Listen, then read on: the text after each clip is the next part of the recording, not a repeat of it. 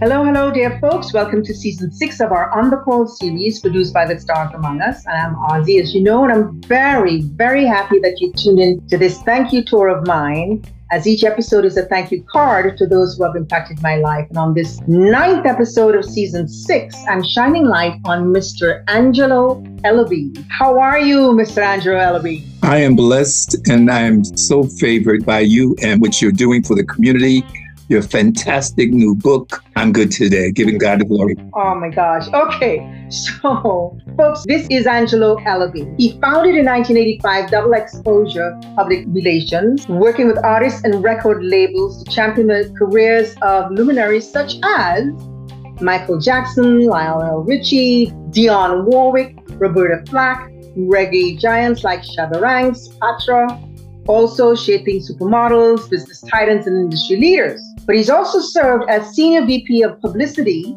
for Island Def Jam Records, where he brought R&B supergroup Dru Hill, music legend Ronald Isley of the legendary Isley Brothers, and gospel superstar Karen Clark Sheard to prominence. He has managed genuine pop star Laura Branigan and rap icon DMX, where he collected more than about 22 million record sales in his global tallies in managing that multi platinum recording artist himself. If that wasn't enough, he was also writing three best selling books What's Your Excuse? Ask Angelo, and The Sense of Success. And if that wasn't enough, he is partnering with BET Networks to produce four shows, including Harlem Hall of Fame, which will honor and celebrate the culture of the renowned Hamlet and such Harlem heroes as the original black sex symbol. And who was that? Mr. Billy Dee Williams, as well as Congressman Charles Rangel, fashion maverick Audrey Smaltz, oh my gosh, great lady, the leading lady of Hollywood, Leslie Uggams, and who else? Fashion mogul, artist, and producer Sean Diddy Combs. There is so much more on top of all of that, but I'm going to start the questions with Mr. Ellerby. So, Mr. Ellerby, what kind of jobs did you have before you got into this whole phase of fashion and PR? I must tell you that I come from a mother who totally believed all of her six children must be contributors to the household. So at eight, nine years old, I would go to work to make my contributions to my family of seven, including my mother. And I would go to, it was a store called Marty's Meat Market. I was about nine years old and I ran errands for the meat market. I then learned the importance of cutting meat and doing all those things that a young kid would have to do. I think I was making maybe $5 a day. Then across the street from Marty's, my mother worked as a waitress. And there was a restaurant owned by this wonderful, wonderful, incredible lady by the name of Rose Lipson. And my mother was the waitress. I came and washed dishes. And I washed dishes when I got out of school. And I had worked those two jobs. From that, again, you know, you have to remember I'm coming from a very large family. And remembering that my mother gave me what was the best advice in life is to learn to pay your own way. Ask nobody for anything. You absorb and you learn and you pay your way. So my jobs were, they were various. Then I went to work for the city of Newark when I was about 16 years old in a program called the Speedy Program. And that was for those young kids who wanted to work, but had to be at the age of 16 to start. And I started to work there. And my first job working there in the summer program was washing down the walls in Newark City Hall. And I washed those walls down like I would wash them down at my house with vigor and excitement that I was there in this structure that I was always very impressed with. One day I'm watching down the walls. I'm 17 years old now, 16, 17 years old. And the mayor of the city of Newark walked by. And he says, Young man, why are you washing down the walls? I said, That was one of my assignments. And he says, So I want to ask you, what is your assignments for the future? And I said, Sir, I really, really want to be in the performing arts. And that it went on and on and on. And this mayor, the Honorable Mayor Sharpe James, took a liking to my work ethic. So the program is over in the summer, and he had said, I want to get your name and your phone number, and I want to speak to your mother. I said, okay. He did, and he offered me a permanent job. I was now turning 17 and 18 years old, and I went to work at the Mayor's Policy and Development Office.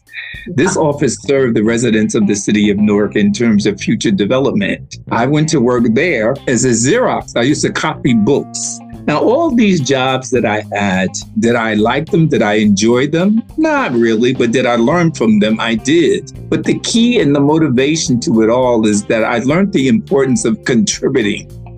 I learned the importance of responsibility. While my mom had an eighth grade education, I always thought she graduated from UCLA because she had that kind of street smarts and knew what it was going to take in order to make her children viable in the marketplace. And so I went to work in that capacity, enjoyed it because from that, I, at graduation of high school, I became the office manager for the Mayor's Policy and Development Office, which was then called PDO. And um, I enjoyed my stay there. And the city of Newark has been incredibly kind to me. They have allowed me to go to college at FIT and graduate through college. It aligned me and gave me an opportunity to go and live in Paris at 18 years old, and I lived there for two years. My quest was to be a model. My quest was to be successful. My mother always talked about a house with steps. Now, where she got that from, I don't know. I don't know if it was from the Donna Reed show or one of those shows that were coming on TV, but she spoke so much about a house with steps. And so some of my friends who were fashion models and working in all the pret-a-porters and all the shows would always say they're going to Paris for six months, you know, because that's where they make their money. And in that time, were not taking taxes out. So I asked my mother at 18 years old if I could go to Paris. And she said, Boy, if you don't get out of my face with that foolishness. she said, Well, if you go there, how are you going to get there? I said, Mama, I'll hustle up the money. So I began to hustle the money. I had various parties. I was very popular at 17, 18 years old, and I had a toga party. And I raised $4,000. And I showed her that I had raised this money. And she said, Let me tell you a little something. If you go over there, you got one call, one collect call. After that, you're on your own. so I packed up and I moved to Paris, France for two and a half years. And we put together this very quick portfolio. One of my high school friends was a photographer, a lovely young girl by the name of Karen McDonald. She took some pictures of me. They were not the best pictures, but we rushed these pictures. They were not good pictures at all. Let me just be honest. I love you, Karen, but these pictures were horrible. And so I couldn't get any work for the first five or six months. So I took a job in a restaurant on the corner of the Champs Elysees in Paris. And they needed a someone that could fry chicken and make collard greens. It was a soul food restaurant. And for six and a half months, that's what I did. And one day, this gentleman came into the restaurant and said, Why are you, aren't you from America? And I said, Yes, sir, I'm from America. He said, Do you speak any language outside? No, sir, I don't. I have this little book and I showed him the book and he started laughing. He said, So what do you do? He, I said, Well, I'm here to model. He said, Let me see your portfolio. Never knowing that this man was a very established fashion photographer, I showed him the book. He said, Young man, this is why you're not working. These pictures are horrible. And he took it upon himself to take pictures of me. I went to his studio. He took maybe about, oh my God, for about maybe two weeks, he took these variations of pictures. And then he introduced me to an agent at the Costa Nostra agency in Paris and they signed me and I began to work. Um, at that time, I was making maybe $150 an hour. I would do like four or five shows a day. Remember, I was staying in a tenement of a hotel. So I had to pay that rent. And then I wanted to save money because the goal was my mother wanted a house. So when, after the first year, I must have saved up about eighty or ninety thousand dollars, and I began to send this money home. And it was so funny. My mother calls me and she says, "Where are you getting this money from, boy?" I said, Mama, I'm working over here. She said, What kind of work are you doing over there? and I laughed so far. I said, Mama, I'm going to send you these pictures. So I sent her some pictures. She said, That's you? I said, Yeah, Ma, that's me. And she said, You ain't doing nothing over there foolish, are you? Boy, I said, No, Ma, I'm not doing anything foolish. I'm actually working. So I stayed two and a half years and bought home, I think it was about maybe an additional $90,000 And my sisters and I found a house that my mother wanted. And my that's the house that my mother passed. She was happy and she felt free, and I didn't want her to work anymore. And so at 48, 49 years old, maybe 50 years old, I stopped her from working and I continued to work a little bit harder because the goal was understanding that she has sacrificed her life for her children, for the betterment of her children, wanting them to be safe in a safe environment. It was my job and my duty to give that back to her. Wow. Not always understanding my mother because she was very hard on me because I was the youngest of them all. She told me once in my life, she said, You know, you're great because you're my child, but I want you to be greater. And then I want you to be the greatest at what you go to do.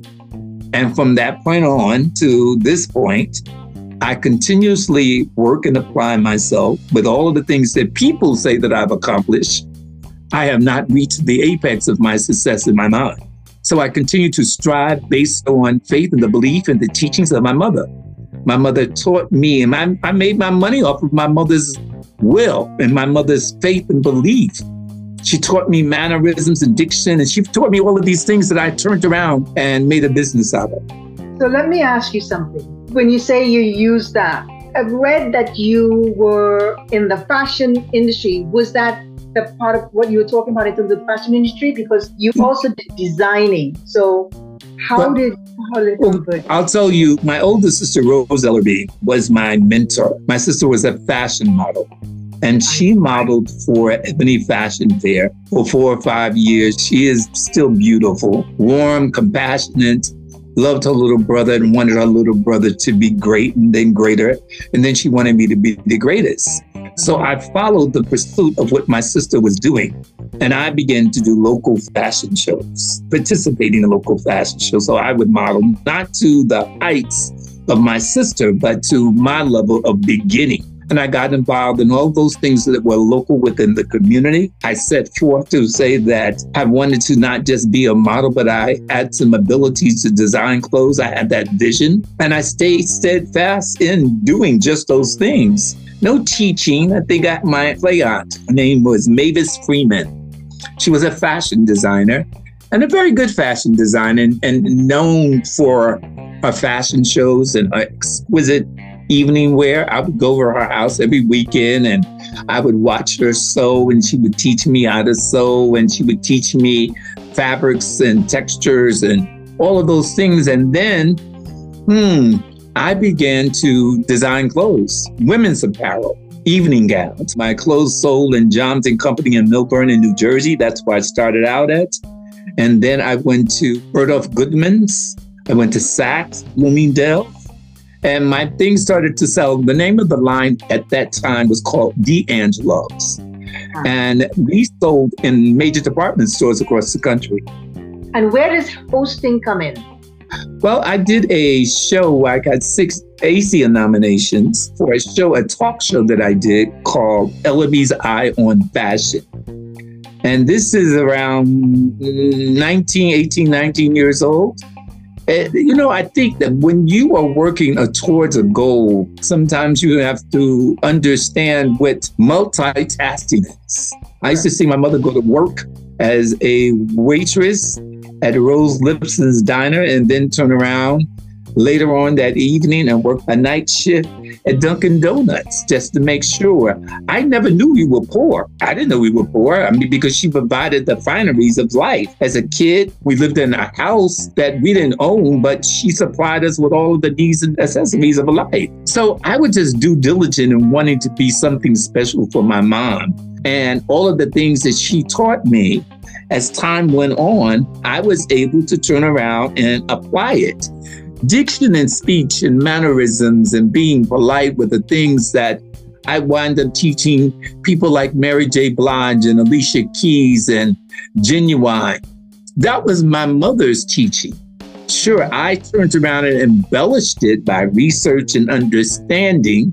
And then I took on the Berry Gordy's motto back then when Black music was not being appreciated in the American marketplace. Berry Gordy said something is wrong. And what is wrong is when you're in Rome, you do what the Romans do. And when you're in America, you do what the Americans do. So he started what was a school. He took all of his artists and applied them, and put them inside of a training program for diction, for speech, how to walk, how to talk, choreography, and all those things. I just added on to my curriculum I had a 24 week artist develop program teaching diction and speech and mannerisms. I got into taxation. I got into royalties. I got into those things that I thought that our young interested artists not know. And that was the downfall of so many people who were in the industry but had no longevity. I took that and said, PR is PR. There's a million PR companies out here what's going to make my company different? And that 24 week artist development program made the difference in my company. As a principle of publicity, their outreach was to teach, educate, stimulate, and motivate young people to the awareness of business. The business, because right. the talent is the business. And that's what we miss out on is knowing the so business you, industry. So did you get the idea for a PR company based on what you saw Berry Gordy do? No, believe it or not. How did that begin? My PR began with a gentleman by the name of James Mtume. The two time Grammy Award winner was like a dad to me. I did fashion shows in the city of Newark, as I mentioned, and my fashion shows, they were more extravaganzas than they were just a regular fashion show. So I would bring in Carmen de Lavallade and Geoffrey Holder. I would bring in Patti Cleveland, Beverly Johnson, Iman, Peggy Dillard. I brought in to my community something that they never saw before. My creativity was very vast, and I wanted my shows to be special. And so there was a hall in the city of Newark called the Symphony Hall, which was a 3,500 seating facility. And I went there and it was jam packed. I did these shows for about 17 years. Each year there was a different organization that I would donate to. And then in 1975, as I was graduating from high school, there was an epidemic that plagued the world, which was called AIDS. And there was so many misunderstandings of where AIDS came from, that it was a gay community, that it was monkeys, whatever it was. And I became very interested in why and not understanding why all of my friends were dying, dissipating off of the face of this earth. And I began to get very involved for the understanding of it. I wanted to be educated so that I can educate others. So I brought together all of my existing friends at that time, the Geoffrey Holders and the George Pattersons, the Carmen de Susan Taylor, Antonio Fargas, Ebby D, and the boys. It was massive. And what we did was a two-part of fashion show. The first part was directed to the kids. And the kids were in a state of confusion and understanding HIV and AIDS. They were running from people who were gay. They're not understanding it because there was so much of miscommunications. So I said to my team that I wanted to do a show, but more importantly, I wanted to have a segment in this show where people were educated about this, what was killing our community. Because at one point it was put out so drastically that it was Black gay people. And then there was no concern. But when they found out about Rock Hudson, and that it was affecting that community as well. That's when the world band together to bring the support to it. But my concern was for my people. And so what we did is we reached out to about maybe 15, 16 different organizations that had a better understanding of the disease, the difference in AIDS and the difference in HIV, booklets, pamphlets. We must have had 2,000 kids come to the first show. But the key was each one of these kids had to get pamphlets. And during the time that they were waiting, going through the door, they went into a session on AIDS. Then the show began. Then you got a chance. So the key thing was education and then it was entertainment. So we educated them and then we entertained them. And I felt so good about young kids walking out of this event informed about life, the things were affecting their communities and how they can best help. And then the second part of the show was hosted by editor in chief at that time was Susan Taylor and Huggy Bear, which is Antonio Fargas, who hosted it. There was Carl Payne from The Cosby Show. Then there was, oh my God, Sybil. We brought out the best of entertainment. We were able to give dollars and cents back to the Newark based hospital, St. Michael's Hospital, who had a division there called the Peter Holt Foundation. And this foundation was developed to educate and motivate and bring awareness to this by finding the cause and, the, and finding out the solution of this deadly disease. So I got very, very involved in that. And I would just do these fashion shows for different causes. One year I did it for the NACP because I believed that uh, marginalized communities were be, suffering from the lack of having the opportunity to go through school. And so you try to bring awareness, raise dollars and cents to give these young people the affordability to go to school. So I was always willing because someone started me in this. So there was a young lady by the name of Family Mtume, who was the wife of James Mtume. And at that time, Mtume had the biggest record out in the country called Juicy Fruit. So I was not musically, I didn't get into music. I was into the culture and fashion. So this lady came to my shows each and every single year, and there were so many people there. I didn't get a chance to meet everyone. So she came in the dressing room and she introduced herself to me, and she says, "Well, I'm Millie Mtume. My husband is James Mtume, and I looked at somebody and I said, "This and they said, Angela, producing for. And I said, "Oh, oh, yeah, yeah, yeah, yeah, yeah, yeah." And she says, "Well, we have we're doing our second album, which is called You, Me, and He, and we would like for you to style that album." And I styled the album, but more importantly, I fell romantically in love with the Mtume family and began to work with Camille because she was a designer. I was a designer. I began to introduce her to these people in the fashion field. And we were just doing so many things. Mtume came to me one day and said, If you can do all this stuff for my wife, then why don't you come and manage me? And I said, Manage you? I don't know nothing about no music. He said, There was a time when you didn't know anything about fashion. And he says, I believe that you offer much more. And I said, Okay, I'll try it. He said, No, no, no, no. You're going to come in, you're going to do this. so oh, I went up to his house each and every single day for about seven years. Wow. And he was such incredible I mean, this man was a genius. He was so brilliant.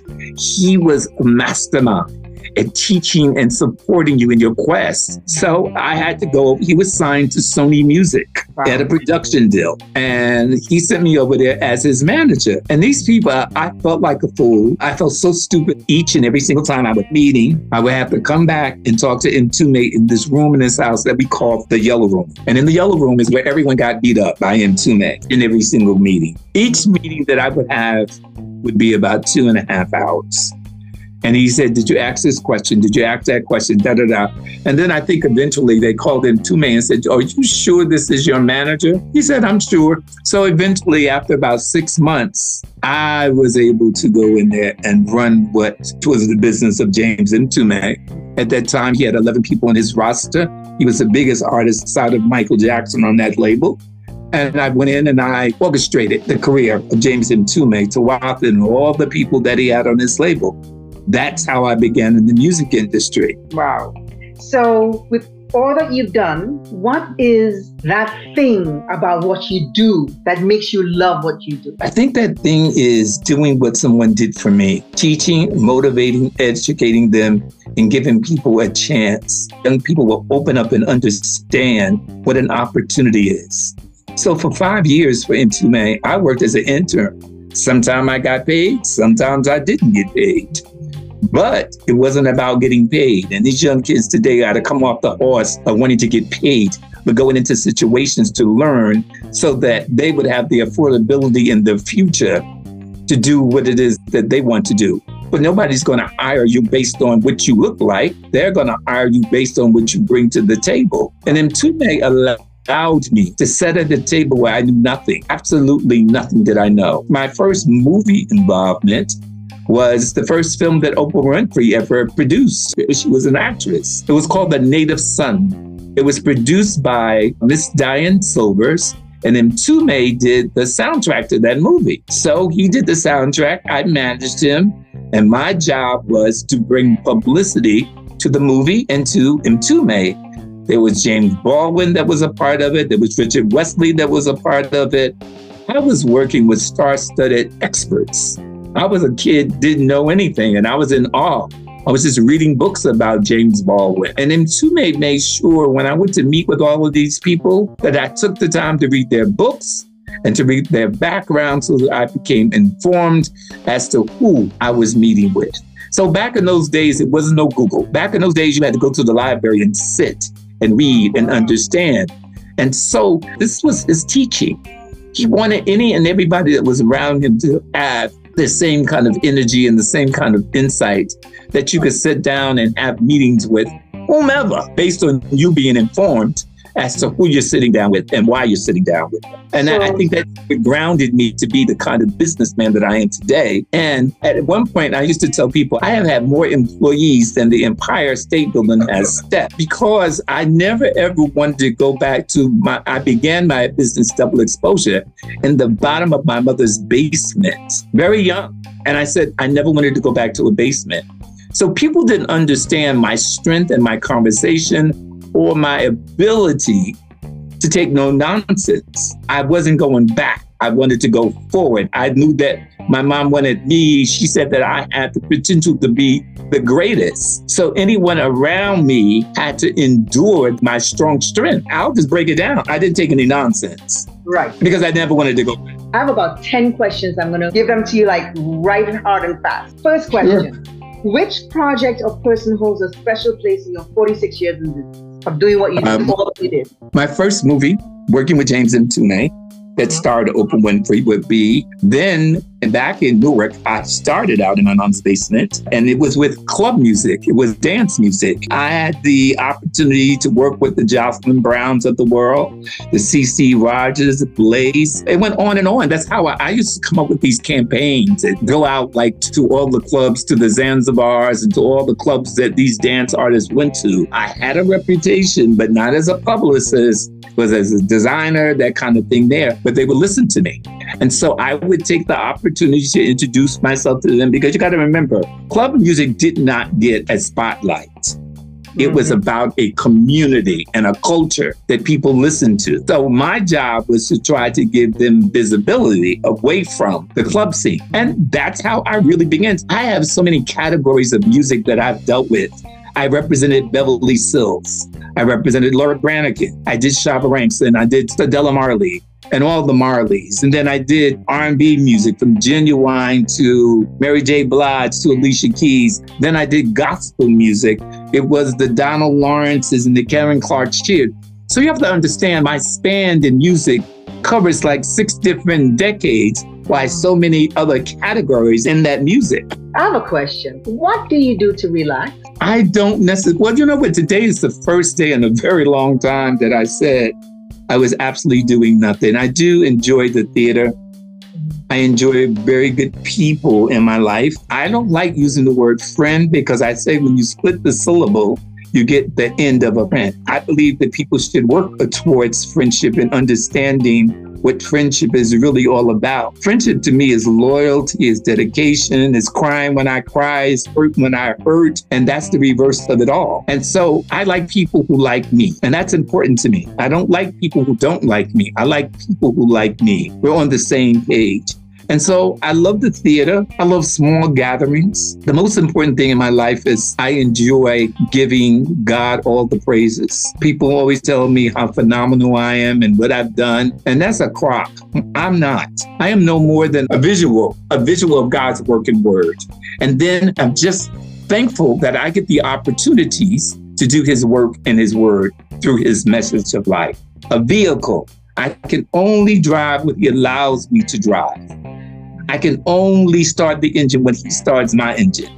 But it's so important for me to tell people because of the kind of business that I'm in, this business could drive you up the wall. It can make you crazy. It can make you hate people. It can make you hate yourself. But you really got to take time and be thankful for the blessings. Look, I've been doing this for 55 years and I've, I've sustained myself to stay in this business and to stay current. It ain't because I'm this fabulous person. It's because I give God 45 minutes out of my day each and every single day. If He can give me 24 hours, I can give Him 45 minutes to uplift Him, to praise Him, and to walk within His path. Whoa. What is one question you have never been asked and wish you had been? oh, I don't know. Uh, that's a hard one. I don't know. I answer every question. I don't care what it is, personal life or whatever it is. So I can't answer that one. Okay, got you on that one. How, yeah, you got you, what are your pet peeves? Laziness, people giving up, mm-hmm. people not understand that every race can be won. It's not about winning every race, it's about staying in the race. Eventually, you will win, but you got to give it its time. You can't give up. I always say the same energy that it takes for you to be successful, you should keep that. Because the same energy it takes for you to be a failure is that same energy. So why don't you apply it to being a successful person? Nothing happens overnight. I don't drink instant coffee. I drink brewed coffee because anything that's instant is going to evaporate. Oh, yes, yes. I want something that's going to take time for me to understand it, for it to understand me, and that we can move on the same trail of life. That said, these past years have been crazy. What has been the upside, though, for you? You know, everyone says that, but I have been so, so very blessed. Mm-hmm. Nothing has never stopped. I was more busy during this pandemic than I've been in the last 10 years of my career. I mean, I was getting to a point that I had almost to turn work down. Listen, I am so favored in God's work and word. There is nothing I don't want for anything. It's not because of me, it's because of Him. I'm still doing what I did when I was a kid 60 years later. It ain't because of me, it's because of Him. You give him the time, he'll give you the time. I'm very thankful for each and every single minute of life. And I'm not ashamed to tell people where my energy comes from, where my insightfulness comes from, where my ability comes from, and my motivation and my spirit to tell other people that they can do whatever they want to do. Claim victory, half half of the battle is won. And select the right people that you need to be around. You don't need to be around someone that's always doubting you. You need to be uplifted and inspired. I don't want to be around nothing negative. And a lot of the people that I grew up with, oh, he thinks he, no, I don't think that. You had to think, no, I'm not in the same, no, I'm not in the same situation that you're in because I thought and I listened to what my mother said. You're great because you're my child. Now I want you to be greater. And then I want you to be the greatest at what you do. And I just think that that motherly love and the encouragement she gave to me, no matter what, she was always there. And we need that in our lives. Our children need to be loved. And you can't just think because you give them a roof over their head and clothes on their back that they know that you love them. You got to tell them. You got to say, I love you because you're my child. I love you because you have the ability to be great. I love you because I know that you can go out here and make a difference in the world. That said, is there anything different that you might have learned even later in life as we are now since 2020 and the pandemic? Your sure. life has I, been very different than many others. What I I learned the importance of falling romantically in love with myself. I love me some Angelo Ellerby. Because I can love Angelo, I can love other people. That's something that I learned in my latter years. I was so forceful back when I was so young. I didn't take time out to love me and to take care of me. And now I can take care, I love me some me. I'm proud of me. And I share that with people because now I can love them and they can begin to fall romantically in love with themselves. I try to encourage people no matter what it is. It's not as bad as you think it is. If there's something bad, there's something good. Look into that bad situation and see what you learned from it. Then, if you learned something from it, you're going to grow by that. You're going to make sure you never do that again because that's a no no. I just think that it's so very important that we look at the bigger picture. Stop looking at your life through a snapshot and that you need to take some time out to love yourself so that you can love others, that you can learn everything. And the most important thing for me in life is listen, listen, and listen. Observe.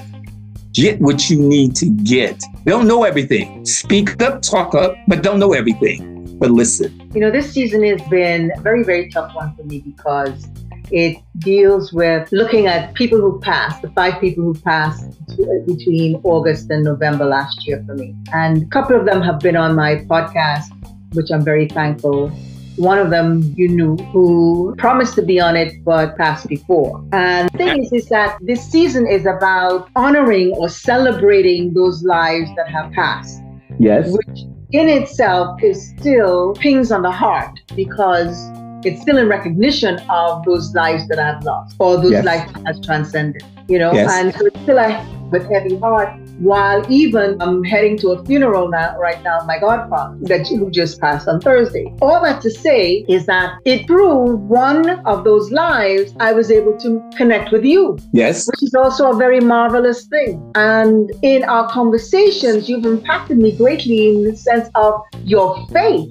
I speak to in my book because I don't speak a lot of it out there in the you know in the in the social media world, et cetera, et cetera. I do what I do, and I have faith that I have.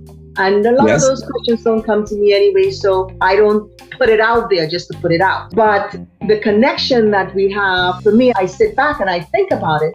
And so you have impacted me in a way that is very different than what I've had prior to being also the person that you are, giving the time. Yes. Know, and which I appreciate. So to have you here, I wanted to tell my audience listen, you never know who you're going to meet. As you say, stay positive, keep the negative away. Yes. And keep yourself open and truthful and moving forward. Yes. Right? And, so and you know what? Mm-hmm. There is an amen to sweet spots.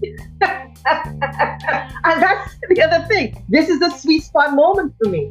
But then I look at everything in life. Usually, I have these rose glass. You know, people tell me, I, you know, you're always looking at the positive. But this is a sweet spot for me, and I, I appreciate it. And I wanted to let my audience know this. I wanted to let them know. Thank you for hearing and sharing and being here to listen to Angelo, spending your time, valuable time with us today, and Whenever you're on your beat, stay on the sunny, sunny side of the street, safely be health conscious and kind to one another, and don't ever forget to give thanks for the little and big gifts. Angelo. Very well said. Very well said. I am very, very well said.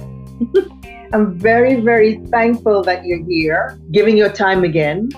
I'm um, thankful that you invited me to come on. I, am very thankful that you invited me to come on. I, I, appreciate what you are doing with regard to your podcast and your acting and all the contributions that you make to society. I think that your your fan base should understand the variables in terms of being in the performing arts, trying to write a book, becoming an author. These are all challenges.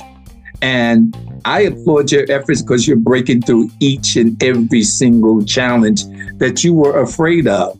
And that's why I said there's no such thing as fear. Confront those fears. And when you confront them, oh my God, it's like seeing the preciousness of heaven because you fought through. And that's what I'm telling people on your podcast today.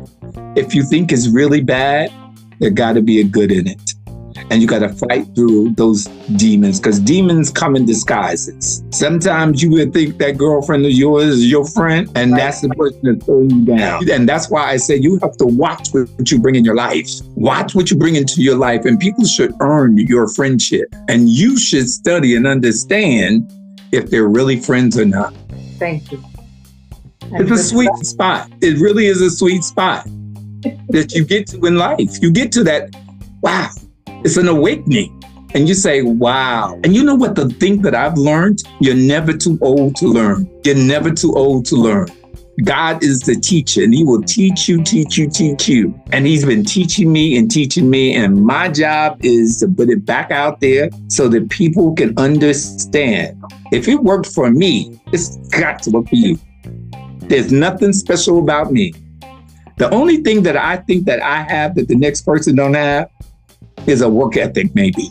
I love the way I live. I'm accustomed to a certain way, and I know nobody's going to give it to me but me.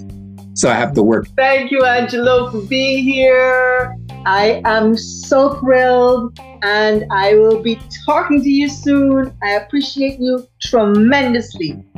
Amen. I, I, uh, let me get an amen over here.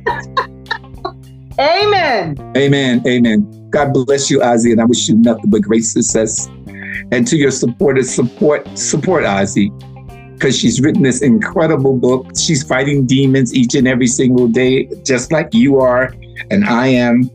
she's seeing everything come to fruition at this time in her life. Support this podcast because it brings you a positive energy right into her and tell her how good her work is because we need to give that support back to make it communal for everyone. Thank you. Thank you very much, Angel. We will be talking soon. You have a blessed evening. Same to you. Thank It's- you. it's Thank my you pleasure. Okay. All right, my love. Bye bye. Bye bye.